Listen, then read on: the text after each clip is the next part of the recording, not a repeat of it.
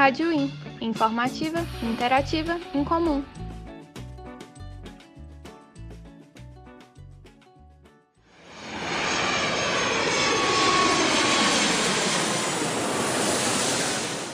A saída de brasileiros do país para morar no exterior atingiu a marca de 4,21 milhões de cidadãos, de acordo com o Itamaraty.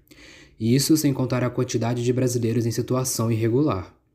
O valor corresponde ao aumento de 35% em relação a 2010.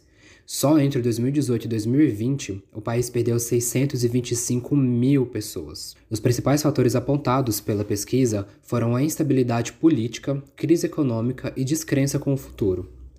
Thais Alves faz parte do Instituto de Economia e de Relações Internacionais da Universidade Federal de Uberlândia e atua na área de métodos quantitativos e economia internacional.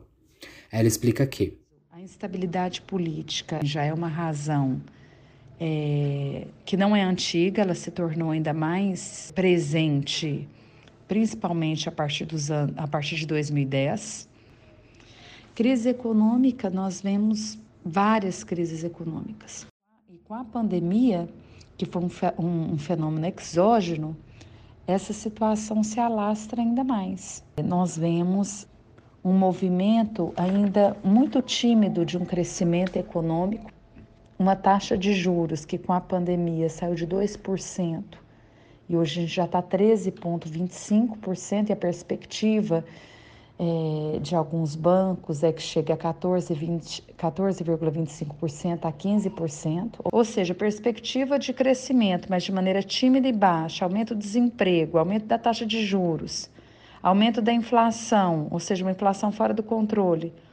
Opa, o que é melhor é eu ir o quê? Eu ir para fora.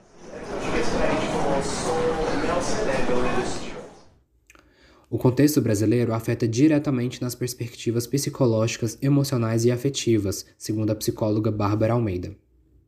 O conceito de qualidade de vida é algo muito amplo. Ele é composto por fatores objetivos, que está diretamente relacionados com as nossas necessidades básicas, como alimentação, trabalho, educação, saúde, e os subjetivos, estão relacionados com as nossas realizações individuais, relacionamentos sociais, bem-estar espiritual, físico, mental, entre outras características que regem a constituição do ser humano. O fenômeno intitulado fuga de cérebros consiste na perda de pessoas profissionalmente qualificadas.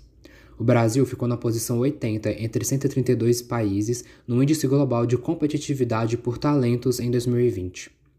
Outro dado foi retirado de uma pesquisa da FGV Social que mostrou que 47% dos brasileiros entre 15 e 29 anos sairiam do Brasil se pudessem, enfatizando a dificuldade do país em manter seus residentes no território. Os dados demonstram que o potencial de inovação do país decai, uma vez que a nação depende da situação economicamente ativa dos jovens.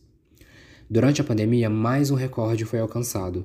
Cerca de um quarto dos jovens passou a fazer parte da categoria Nem-Nem, nem estuda e nem trabalha. 70% dizem que a dificuldade de encontrar emprego é responsável por esse status.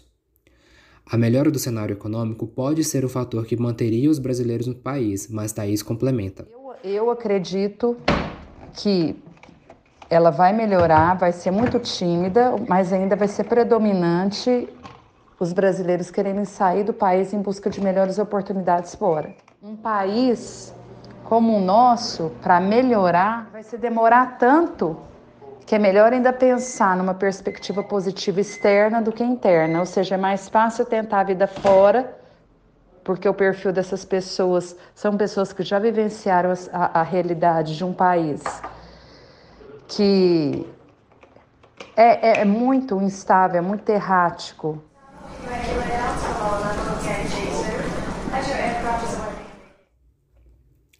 A desesperança foi o que levou Amanda Sardella a sair do país. A jovem de 23 anos já vive no Canadá há quase um ano e trabalha com atendimento ao consumidor. Acredito que o estopim para minha decisão foi que eu infelizmente não vejo futuro nenhum para mim no Brasil. Apesar de eu estudar, eu estudava direito, estudei direito por dois anos.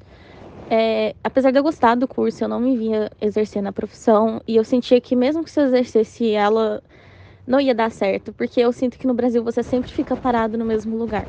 Eu sinto que falta oportunidades em geral, pra, principalmente para nossa classe média para baixa.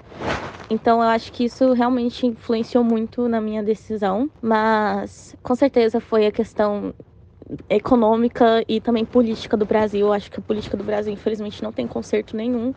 E eu não acho que um dia vai mudar. Eu não acho que vai melhorar. Para mim, isso vai ficar de ruim para pior. Por mais que a vontade de sair do país seja grande, o processo pode ser burocrático. Então, sobre o processo de mudar pra, de país, é, em questão Canadá, que eu vou falar, é um pouquinho complicado, sim, principalmente pela questão mais burocrática, eu diria. Por exemplo, como eu vivi em Uberlândia, a gente não tem um consulado canadense lá, apesar da cidade ser bem grande. Mas eu precisei viajar para Belo Horizonte, para Brasília, é, precisei enviar dados pessoais, precisei fazer biometria. Eu literalmente viajei só um dia para Brasília só para tirar uma biometria e fazer um exame médico que não aceitava em Uberlândia. E além disso, a questão, outras questões burocráticas, como por exemplo, no, para o meu visto, que é um visto de estudo, precisei comprovar vínculos familiares, precisei comprovar que eu, que eu teria que voltar para o Canadá, já que precisei escrever uma carta explicando os motivos de eu ir para o Canadá, o que eu ia fazer lá, quando que eu iria voltar para o Brasil, quais eram os meus objetivos. E além disso, também pede um dinheiro em conta que eu não tinha, mas eu tive uma ajuda familiar para comprovar esse valor que eles pediam. Mesmo assim, Amanda sente que a sua escolha foi a melhor. A minha vida aqui ainda bem ainda está muito estabilizada, acredito eu. Até o momento eu sinto muita segurança vivendo aqui. Acredito que eu tenho uma qualidade de vida muito melhor a partir do momento que eu consigo sair mais, apesar de trabalhar e estudar da mesma forma. Além do Canadá, os Estados Unidos e a Irlanda são os destinos preferidos dos brasileiros. A Alemanha desenvolveu uma lei de imigração em 2020 que busca receber 400 mil imigrantes por ano a fim de preencher a mão de obra em cargos pouco qualificados. Dessa forma, cada vez mais brasileiros tendem a sair do Brasil em busca de qualidade de vida e estabilidade financeira. Matheus Rabelo, para a Rádio Win.